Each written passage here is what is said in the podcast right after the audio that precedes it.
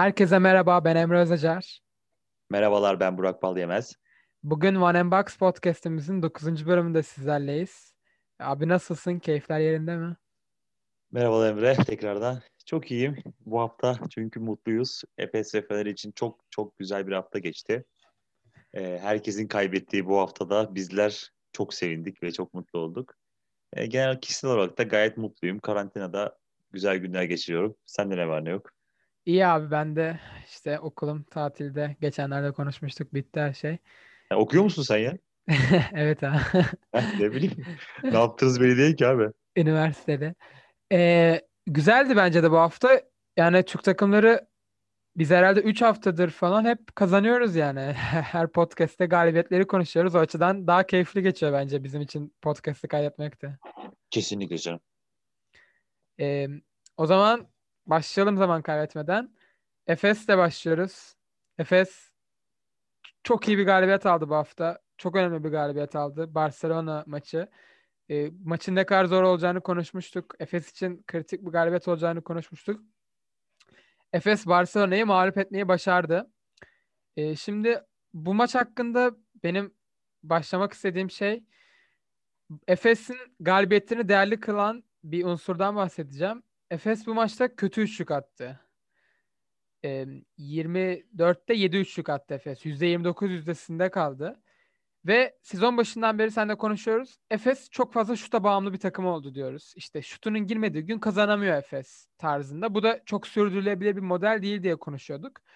Barcelona maçında ise Efes farklı bir şey gösterdi bize. Aslında biraz geçen seneden alışık olduğumuz bir Efes performansı gördük bu açıdan da. Daha çok çembere giden, boyalı sayılar bulan bir Efes.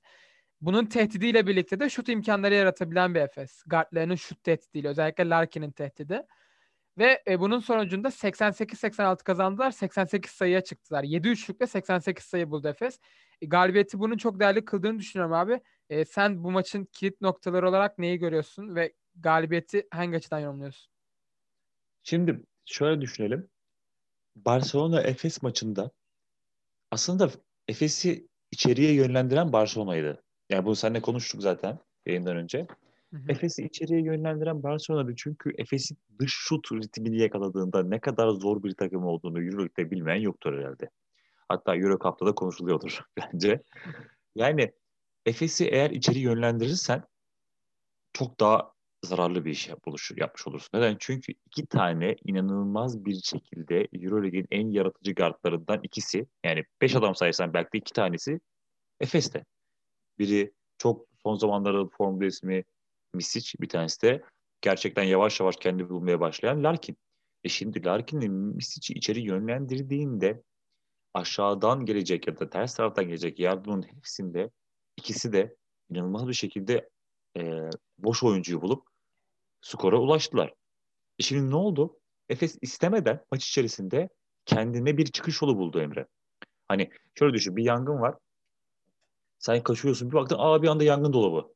Ne yaparsın abi işte açarsın hortumu işte yangını söndürmeye çalışırsın. Doğru mu? Yani eğer küçük bir yangınsa söndürebileceğin bir yangınsa söndürmeye çalışırsın. Efes'in o günkü maçtaki en büyük şansı oydu.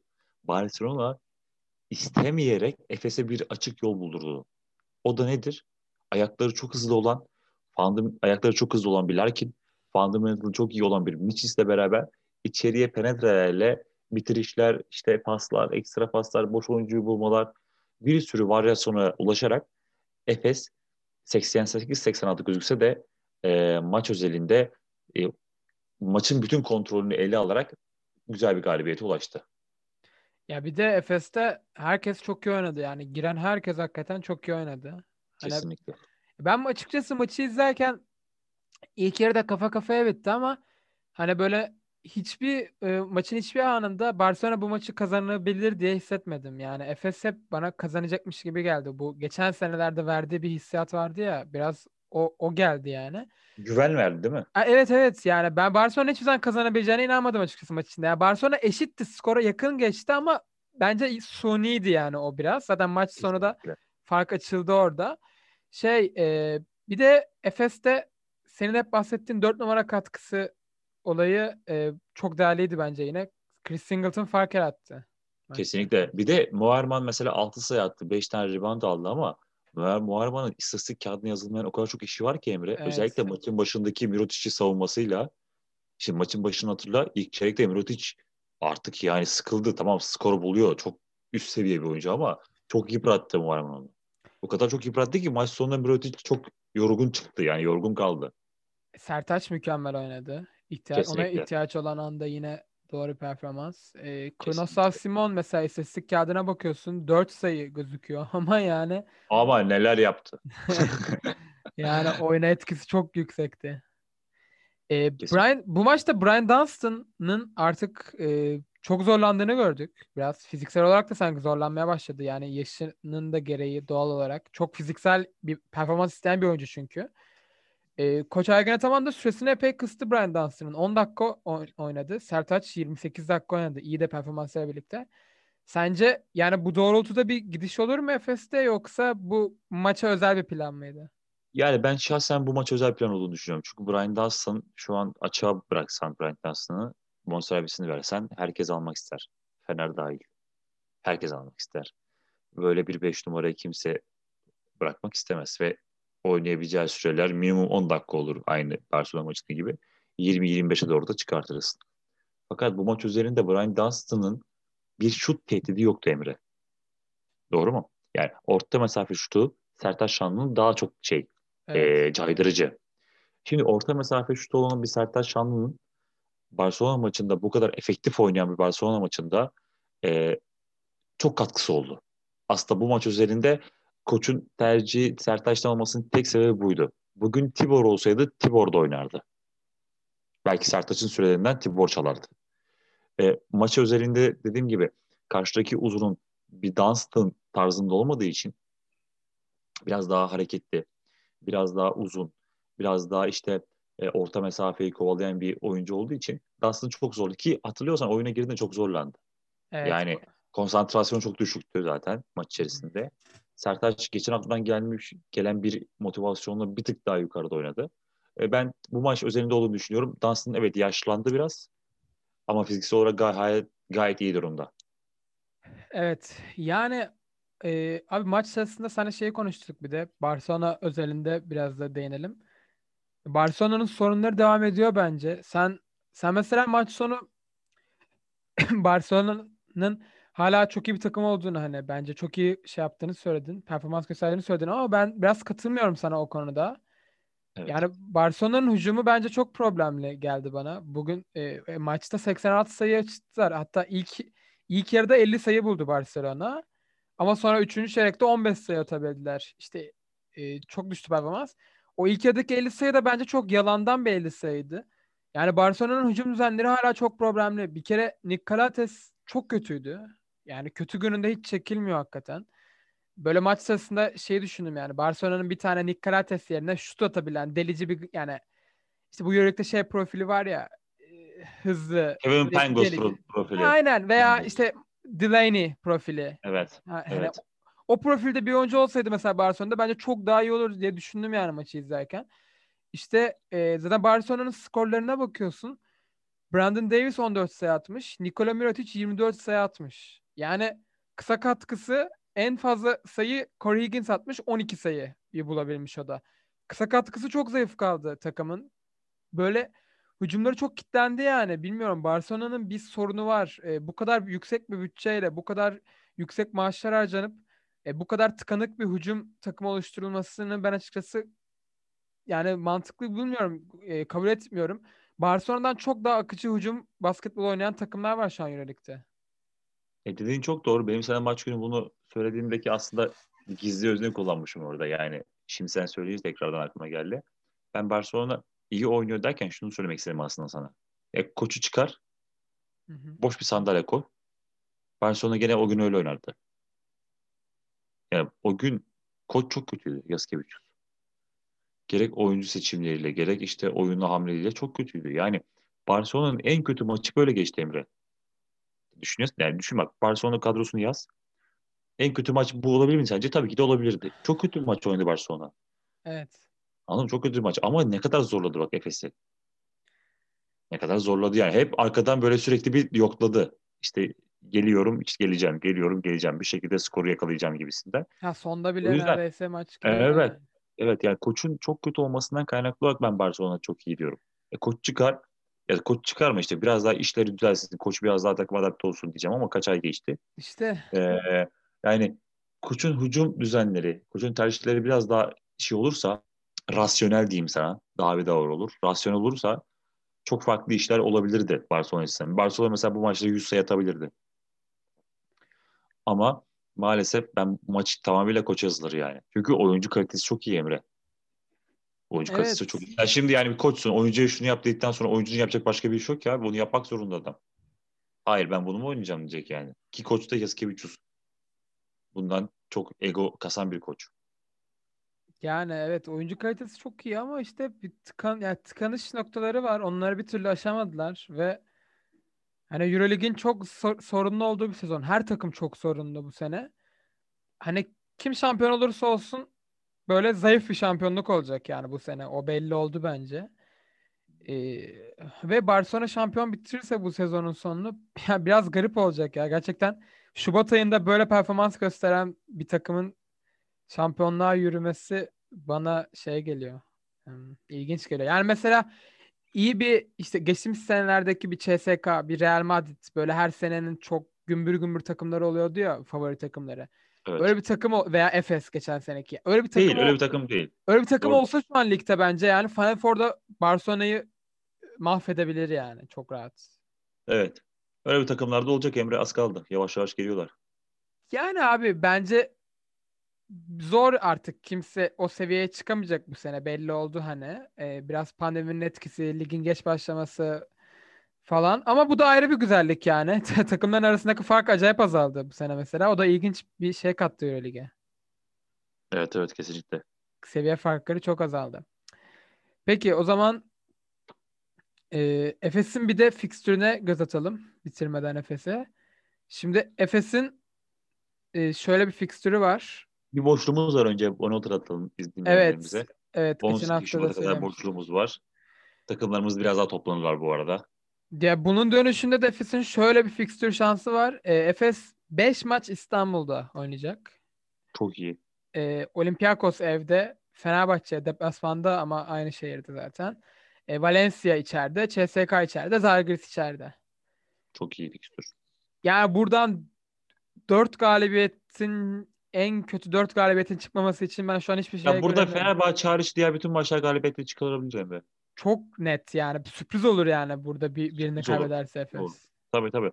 Fenerbahçe maçında da çok zor maç geçer. Ee, ama yani ben Efes'in Fenerbahçe maçında da çok farklı işler yapacağını düşünüyorum. Hani Evet normal. Efes oynamayacak. Yani normal Efes şu anki Efes Fenerbahçe'yi yenir. Ama o gün biliyorsun Ergin Ataman'ın farklı motivasyonu var Fenerbahçe'ye karşı. Ve o gün farklı işler yapacak Efes. Yani olabilir. Evet bakalım. Bir de ilk maçında ilk, e, 9 Tabii, sayı farkla bitti fark. ilk maç. Onu da şey yapmaya çalışacaktır Efes. Kesinlikle. E, Yani Efes'in fikstürü açık. E, Bir de seninle yayından önce de konuşmuştuk bunu.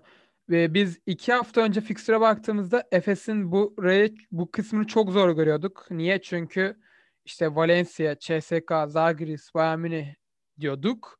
Ama şimdi geldiğimiz noktada bu takımların hepsi düşüş trendinde olan takımlar. Yani Efes biraz da doğru bir anda yakaladı gibi gözüküyor bu takımları. Fikstür açısından da bir şans olarak nitelendirebiliriz bunu. Kesinlikle Allah sakatlık vermezse güzel bir fikstür onları bekliyor. Evet, e, Canan Musa yani ne zaman dahil olacak sence? Bir dakika Ya Musa bile maçta mi? güzelce oturdu izledi maçı. Herhalde locadan şey vardı VIP'den bileti vardı. E madem oynatmayacaksın niye aldın? Yani Hazır hazır değilse kaç hafta sonra hazır olacak? Ligin en zor kısmına geldik artık. E, yani bir sürü soru işareti var. İnşallah düzelir. E, ligde oynayacaksan niye Musa'yı aldın abi? Gidip Antep'ten alsaydın ya Sim, şey, Simpson'ı alsaydın işte. yani az bir maaş almıyor sonuçta Musa. E Ucuz bir tabii ki de canım. değil. Amerika'dan getiriyorsun evi, evini tutuyorsun, arabasını veriyorsun, her şeyini yapıyorsun. İlginç evet. Bakalım belki ilerleyen e, bu aradan sonra belki ona dahil etmeye başlar oyun Bir düzenine. Alex Perez vakası geliyor herhalde. Evet. e, Fenerbahçe Fenerbahçe'ye geçelim. Fenerbahçe de bu hafta kazandı yine. E, Zenit galibiyeti çok değerliydi. Zenit'i hep çok övdük burada. İşte çok formdalar. e, vesaire ve Fenerbahçe Zenit'i de mağlup etmeyi başardı. 92-84 yine çok yüksek skorlara çıktı Fenerbahçe. Özellikle temponun yükseldiği anlarda inanılmaz bir performans gösterdi. E, bu maçın üzerinde konuşalım abi biraz. Çeyrekler üzerinde bile konuşabiliriz. Çünkü yani bence çok güzel bir maç oldu taktiksel anlamda. E, Zenit hep tempoyu düşürmeye çalışan, oyunu yarı saha set hücumlarına hapsetmeye çalışan bir takımdı. E, alan savunmasıyla başladı maça. Evet. bir savunma. e, bence alan savunmasına dönmesinin sebebi de işte o Fenerbahçe'yi böyle biraz afallatıp temponun düşmesini sağlamaktı. Kesinlikle. E, zaten sonra adam adama döndü ilk çeyrek ama oyunun ilerleyen kısımlarında ara ara hep denedi böyle. Fenerbahçe'nin tempoyu arttırdığı kısımlarda hep bir savunma taktiği değiştirdi. Ki Xavi Pascual yani A planının dışına çok çıkmayan bir koçtu önceden. Bizim gördüğümüz Xavi Pascual profili çok iyi bir A planı olan ama işte e, zor kriz anlarında çözümler üretemeyen bir koçtu. Yüksek seviyede yapamamasının sebebi de buydu. E, ama yani Zenit'te farklı işler de denemeye başlamış. O açıdan takdir edilesi bir performans. E, Fenerbahçe tempoyu her arttırdığı, oyunun her anında tempoyu arttırabildiği çok büyük fark yarattı maçta.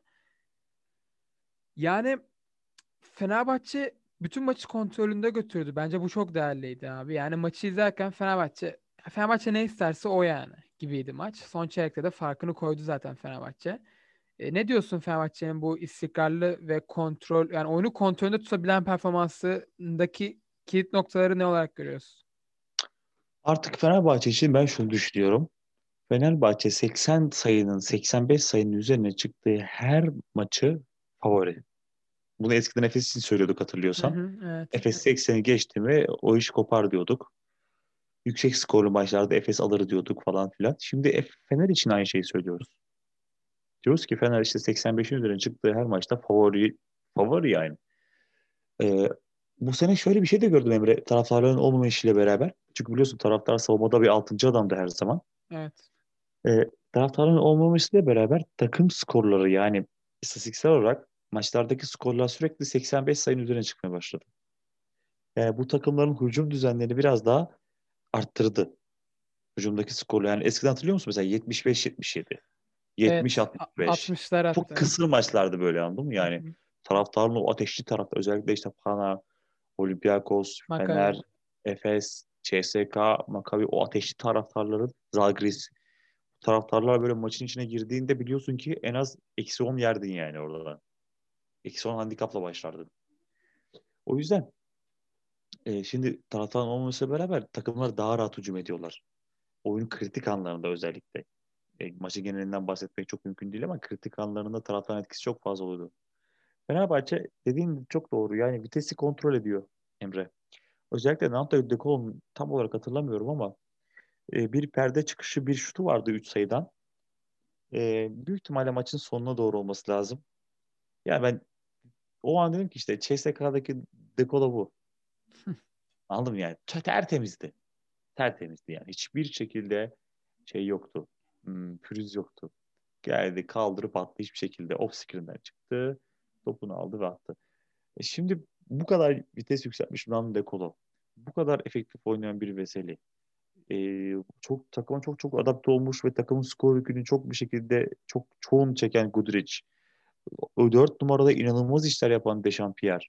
E bunlar olduğunda zaten takım lokomotif gibi ilerlemeye başlıyor. Yani burada Dekolo lokomotif oluyor.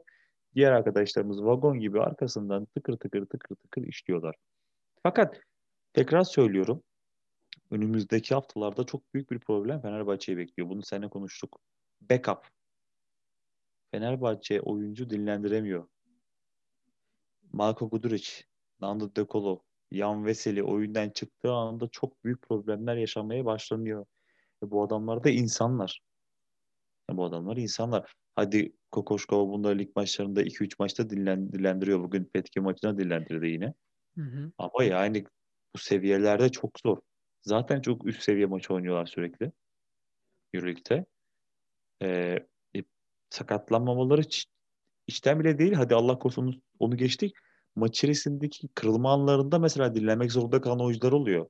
Ya mesela oyundan bir çıkıyor Yan Veseli. Eyvah, eyvah diyorsun yani. Ahmet giriyor bir şeyler yapmaya çalışıyor. Kylo Quinn daha hiçbir şekilde alışamamış falan. Nerede duracağını bilmiyor. E, aynı şekilde mesela Marco Goodrich çıktığında da bunu söylüyoruz. Yani kim giriyor yerine işte? Gerald Ede giriyor. Ya da Melih Mahmutoğlu giriyor. E bunlar girdiğinde de işte o tam katkıyı alamıyorsun. Lorenzo Brown giriyor dekola çıktığında falan. E, böyle bir anda takım Euro Cup takımına dönüyor. Bir, bir anda anladın mı yani? Euro Cup takımına döndüğün anda diğer takımda bir iştahlanıyor abi. Sonra sen gene değişik yapıyorsun. E zaten karşında iş, iştahlanmış bir takım var. Orayı kırmak da zor oluyor. Fenerbahçe'nin en büyük problemi bence şu an bu. Evet. Yani e, ama mesela bu maçta şey e, Ulanovas çok iyiydi. Sanki Evet. Ulanovas da biraz böyle bu düzenle birlikte o O özgüveni Allah aşkına ya. Özgüveni düzeltsin ya Emre. abi adamın tarzı o ya. Hani Ha o nasıl işte abi. böyle çok garip bir oyun tarzı var her anlamda ya. Flottilleri falan da çok kendine has yani. Böyle hakikaten Ya çok bir sayı atıyor zaten. 3 sayıdan orta mesafeye düşüyor atarken. Evet. Ee, mesela şu değerliydi bence bu maçta. Yan Veseli 16 sayıyla bitirmiş maçı ama e, 3. çeyreğe kadar sahada yok gibi bir şeydi Veseli. Yani yanlış hatırlamıyorsam 2 ya da 4 sayıdaydı zaten 3. çeyrekte Veseli. E, bir anda buldu sayıları üst üste son iki çeyrekte. Ama Fenerbahçe o kısmı da hani böyle inanılmaz bir Veseli katkısı olmasa, olmadan da set temposunu çok yükselterek e, iyi bir performans gösterdi. Yani özellikle De Colo'nun takım sahiplenişi, hücum liderliğine alışı, ayrıca savunmada da çok çaba gösteriyor mesela. O çok ilginç geliyor bana. Yani De Colo'nun kariyerinin hangi bölümünde bu kadar fazla efor koyduğunu gördük sahaya Euroleague'de ben çok hatırlamıyorum. Evet evet kesinlikle. Yani inanılmaz bir şekilde şeyi direksiyonu eline almış şu an. Evet yani takım da ona vermiş o liderliği. Koç da ona hissettirmiş muhtemelen. E, roller çok iyi paylaşılmış gibi. Mesela Marco Guduric'in rolü çok değerli bence. Çünkü Guduric 7'de 5 üçlük attı maçta ve e, şöyle bir rol üstleniyor Guduric. Mesela oyun sıkışıyor. Yani o attığı sayıları da böyle o şey sayıları atmıyor Guduric. Yani lay lay lom sayıları atmıyor. Oyunun her sıkıştığı anda tam böyle kontrolden gidecekmiş gibi olduğu anda onu hissediyor. Çok iyi hissediyor onu. Ve hemen bir penetre ediyor, sayı buluyor. Hemen kaldırıp üçlük atıyor. Hani böyle o Guduric'in şeyi çok gelişmiş yani. Onu çok şaşırtıcı oldu benim için gerçekten. E, oyun hakkı çok olgunlaşmış. Hep doğru yerde müdahale ediyor oyuna. Evet yani Guduric'in attığı ya çok çok çok doğru bir şey söyledin Emre. Guduric'in attığı bütün sayılar çok kritik sayılar. Yani şey dediğin çok doğru. Yani boş bir sayısı yok Guduric'in. Öyle yerlerde sayı atıyor ki karşı Evet. takım moralman çok düşüyor. O mesela hatırlıyor Ama- musun abi? E, dördüncü çeyreğin başında 5 sayı öne geçti Zenit. Üçlük buldular. Guduric girdi oyuna hemen dipten bir tane üçlü Kornerden, kaldırdı. evet. Aynen. Orada Evet, hemen evet, maç evet. değişti böyle. Yani- Kameranın olduğu taraftaki kornerden. aynen, aynen. Ya işte evet çok değerli oyuncu ya. Hiç böyle değildi ama biliyor musun? Yani gelirken Yine de böyle değildi. Ben böyle sanki şey görüyorum. Hani böyle şimdi hayır falan diyecek millet ama bir boktan boktan Bogda ya ben de maç sırasında arkadaşlarımızla onu konuştuk. Evet ya. Hatta ya tabii ki kıyas çok doğru değil. Bence Bogdanovic'in evet. tavanı daha yüksek. Ama mesela şöyle bir şey var abi. Bogdanovic'in yapamadığı bazı şeyleri iyi yapıyor Guduric. Yani biz Bogdanovic'in o son sezonunu hatırlıyoruz sadece ama mesela Bogdanovic'in şey sıkıntıları vardı hatırlarsın. Bazen sinebiliyordu oyunun içinde. Bogdanovic. Yani böyle daha ikinci rolde oynayabiliyordu. Bir, daha birinci bir katkı istiyordu. İşte Bobby Dixon'ın yanında vesaire hani. İşte Datome'nin yanında. Ama Guzuric böyle tek başına çıkıp o Bogdanovic'in son sezonundaki olgunluğu gibi e, maçı şey yapabiliyor, götürebiliyor yani. Kesinlikle öyle ve koçun ona güveni çok fazla Emre. Evet. Koçko, Koçkov ikisi NBA'de NBA var oldukları için artık öyle diyelim. Yani özellikle Kokoşkov'un ikinci çeyreğin sonunda set çizdiği set. Hı, Ya inanılmaz. maçta da yazdım sana bence yani Euroleague'de Evet. gerçekten kenar oyunlarını en iyi çizen koç şu anda. Kenar, bir Çıkış aynen her oyun varsa Kokoşkov çiziyor yani anladın mı? Bir, şey- bir şey oyun durduysa Kokoşkov her zaman bir not defterinden bir şeyler çıkıyor. Evet, mola dönüşü sürekli bir şey görüyoruz hakikaten. Etkileyici yani. Kesinlikle yani işte buraları yani bu oraları çok iyi biliyor. O kısımları çok iyi biliyor. Ya koç e, çok özel ya. Biz e, geçen hafta sana attığım şeyi e, röportajını izledim YouTube'da 30 dakika bir Türk TV bu muydu? Hangi kanal hatırlamıyorum şu an. Röportaj yapmışlar e, Igor Kokoşkov'la. Ya çok mütevazı adam ya. yani e, şeyi çok ilginç abi. Ya bu arada çok korkuyorum bas- onu ezerler diye yani ezmek ee, anlamındaki yanlış anlaşılmasın yani böyle. Evet evet demek istediğini anladım ama ona da izin vermiyor yani böyle bir şey de var. E, basketbol üzerine çok değerli görüşleri var. Gerçekten çok değerli görüşleri var.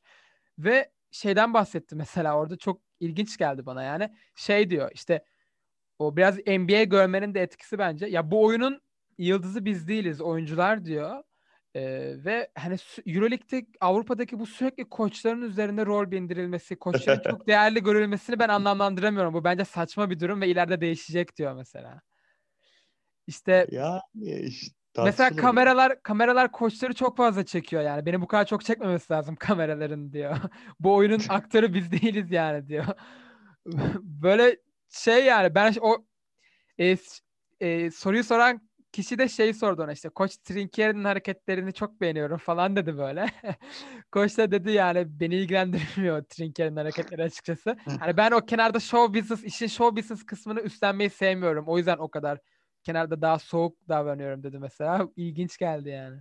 Yani e, o onu bana attığın, attığın zaman ben izledim onun tamamını. Çok güzel bir röportaj olmuştu. Aha. Yani koça birinin şey söylemesi lazım. Keşke o an o an çok istedim yani. Koç Avrupa'da her şey koça yazılır. evet evet. Bu ya futbolda, basketbolda bizde her şey biliyorsun koça yazılır yani. Kaybediyorsan koç, kazanıyorsan oyuncular, kaybediyorsan koç, kazanıyorsan oyuncular. O işte o biraz bunun değişmesi gerektiğini savunuyor. Değerli bir görüş bence. Çok değerli bir görüş ha. Orada uçtuysa mesela sinirlenir buna.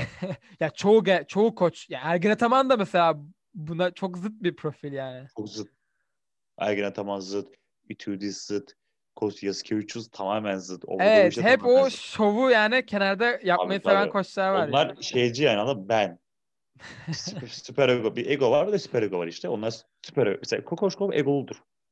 Ama diğer saydığımız isimlerin hepsi süper egolu. Anladın mı? Yani ben abi işte benden kaynaklı bu oyun oluyor. Ve sahada şeyi görüyoruz, görüyoruz yani hissediyoruz değil mi? O Kokoşkov'un o tavrının işte oyuncuların üzerine sinmesi yani. Tabii tabii kesinlikle. Çok özgürlükçü mesela artık, oyuncular. Artık mesela bir bak geçen sene ya da önceki sene kıyasla hakem ve diğer oyuncularda hiçbir şey yok. O trash talk muhabbeti sıfır neredeyse. Evet, evet tamamen kendi oyuna konsantre Fenerbahçe. Yani ne oluyor, ne bitiyor? Çünkü koç şey demiş büyük ihtimalle onlara. Arkadaşlar bir hakkımız yeniliyorsa ben buradayım konuşurum. Sizler ne olursa olsun işinize bakın. Ben size inanıyorum. Bir hata da olsa düzeltiriz. Ben her zaman şey, sesimi çıkarırım gibi bir şey demiş herhalde ki kimse takmıyor anladın mı? Faul mü değil mi? Hiç umurlarında değil. Evet evet. Bir de çok keyif alıyor yani hücumdan takım. Çok Hücum keyif alıyor. Yaparken. Çok top paylaşıyor çünkü Emre. Beş kişinin eline top dediği zaman kim keyif almaz ki? Evet ya o mesela bir tane Dekolo'nun penetre ettiği bir hücum vardı. İşte İhsan Bayögen de söyledi ya inanılmaz set temposu diye. O çok güzeldi yani. Tepede flashlarla böyle döndü döndü. Çat patladı Dekolo potaya. Ee, bakalım e, Fenerbahçe'nin fikstürüne de bir göz atalım hemen kısaca. E, Alba maçı var şimdi Fenerbahçe'nin aradan sonra. E, yani evde Alba çok makul bir maç bence. Çok makul canım. Hem de Alba'yı böyle yakalamışken. Evet bu arada Fenerbahçe ilk maçta Alba'ya e, bayağı ya ikili avarajın bir önemi yok ama hani e, o farka da bir cevap vermek isteyecektir diye düşünüyorum.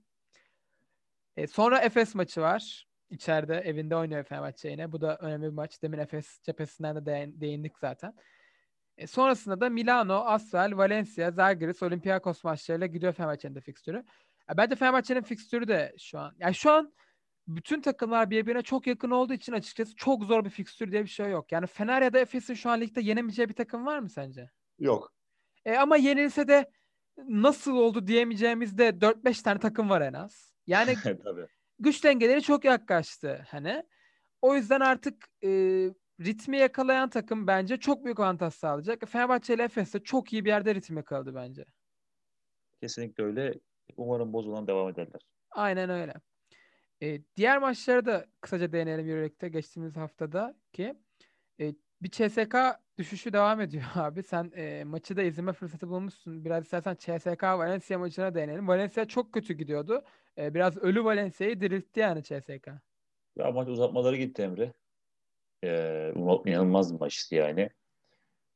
Mike James takıma geri döndü fakat Valencia çok çok bilerek oynadı. CSK'yı iyi çözmüşler. Militinov'un da olmayışı çok etkiledi CSK'yı şu an biliyorsun. Seninle konuştuk yeniden önce. Telekom'dan Michael Eric için Aa, e, evet. transfer için bir istekte bulundular ama bir değin olacak- istersen. Sen bir ne olacak? Ya Michael Eric BSL'de biliyorsun yani. Ben kimi söylesem bir yere gidiyor. Bu biraz ego olacak ama hakikaten öyle yani. Sana hep yazıyorum se- sene içerisinde. Emre bak bu oyuncuya dikkat et, bu oyuncuya dikkat et. Borsa hissesi gibi sana tüyo veriyorum altta. Michael Eric de konuştuğumuz bir adam zaten. Michael Eric iyi olur. Ya CSK'ya adapte olursa çok iyi olur. CSK'nın istediği tarzda bir oyuncu çünkü 5 numara siyahi atletik iyi bir adam. Ee, CSK'nın bu 5 numarayı kapatması lazım yoksa bu mağlubiyetler devam eder. Valencia evet, aman, 5 maç aman aman 4 bir top oynamadı yani. Bu 5 şey maç değil. 4 mağlubiyet olmuş CSK. Abi, Bir de Val- Valencia böyle aman aman böyle bir top oynamadı. Şiir falan değil yani. CSK'nın hatası çok fazlaydı maçta. Abi Kalinic 22 sayı atmış. Düşün yani Kalinic'in 22 sayı attığı maçta Valencia kazandı.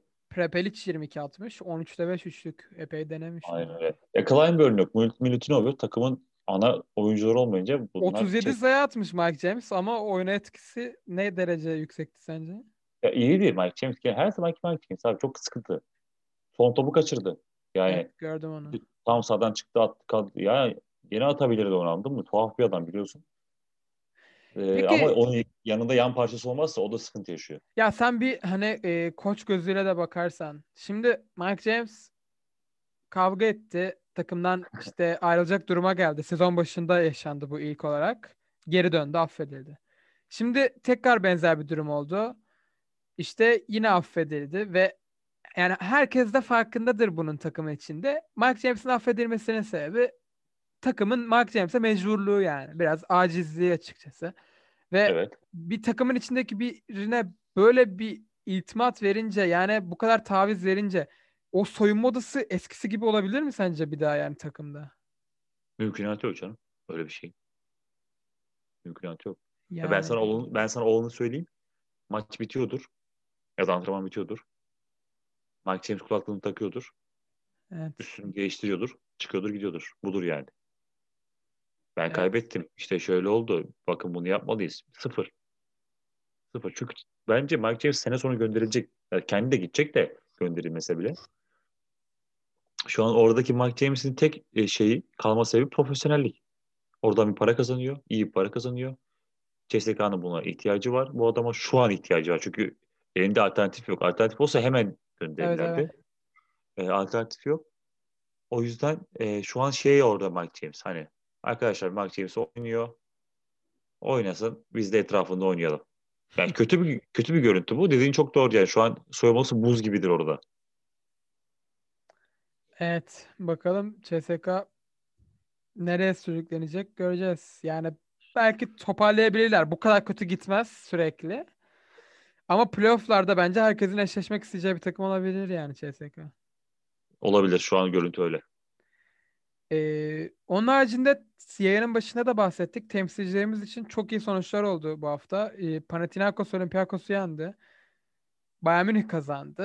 Ee, Assel Milano'yu yendi. Sürpriz bir galibiyet oldu. Real Madrid Baskonya'ya yenildi ve ağır yani 84-64 bitti. O da Real Madrid'in sorunları da devam ediyor.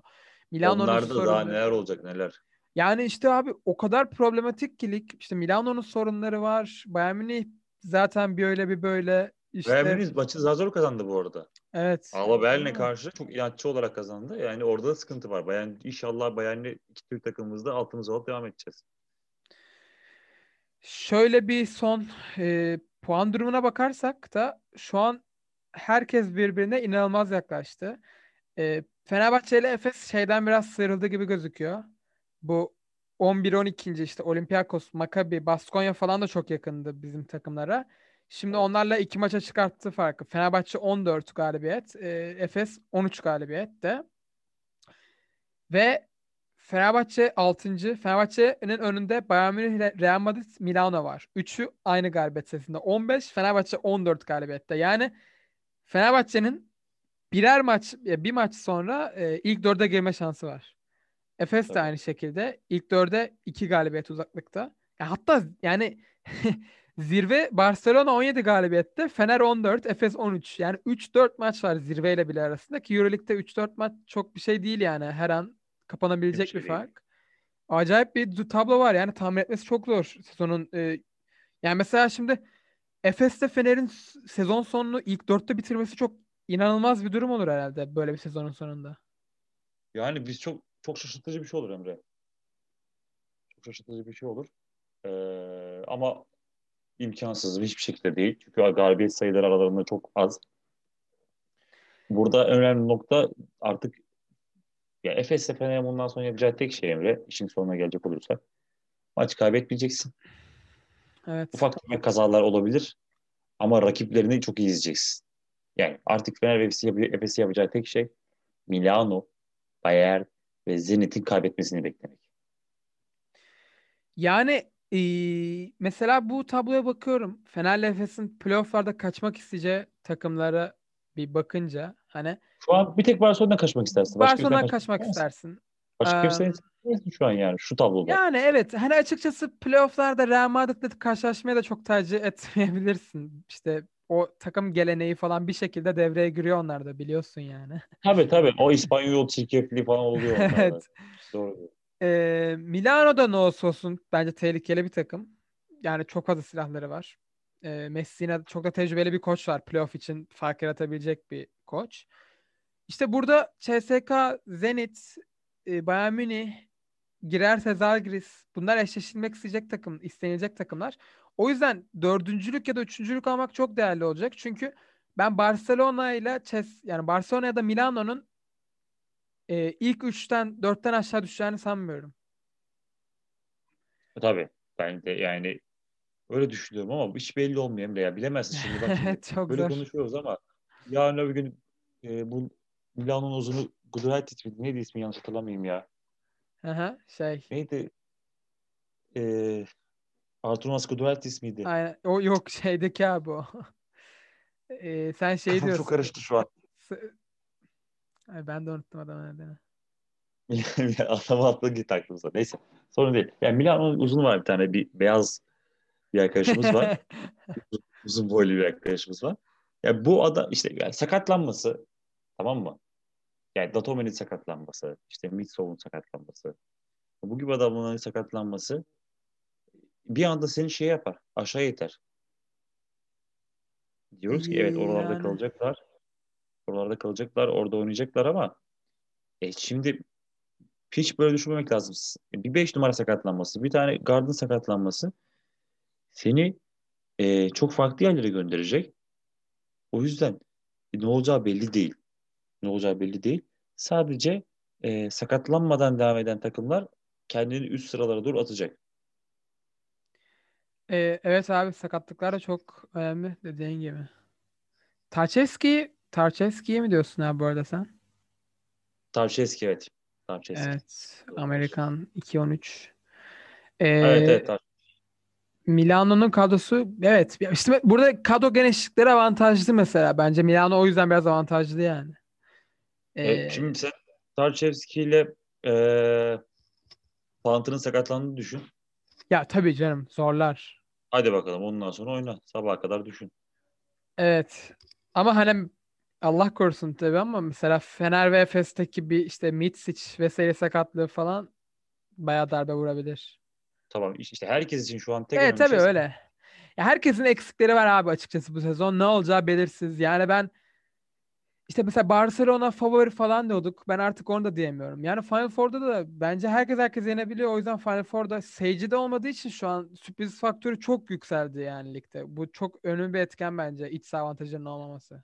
Kesinlikle. Çok güzel günler bizi bekliyor. Çok değişik maçlar da bizi bekliyor. Evet evet acayip bir sezon oluyor. Keyifle izliyoruz yani takip ediyoruz. Ya bu arada bu hafta tek maç olması da bir güzel oldu ya. Böyle bu eski Euroleague sezonları geldi aklıma. İşte e, Fenerbahçe Ülker falan böyle hep işte Efes'in o garip sezonları, farmerler falan. Böyle sürekli yenildiğimiz, Gasper Vidmar. aynen yenildiğimiz ama gururlu olduğumuz seneler. Böyle çift Güzel, maç haftası, çift maç haftaları güzel yani. Çok fazla maç oluyor ama insanın gerçekten konsantrasyonu kayıyor böyle. Artık ne izlediğini şaşırıyorsun yani. Tek maç haftasında daha konsantre bir şekilde maçları daha iyi analiz edebiliyor insan. Aynen öyle. Peki o zaman yayınımızın sonuna geldik bugünlük de. Bizleri dinleyen herkese teşekkür ederiz. Ee, Herkese iyi haftalar dileriz. Evet, dinleyen herkese tekrardan çok teşekkürler. Hoşça kalın.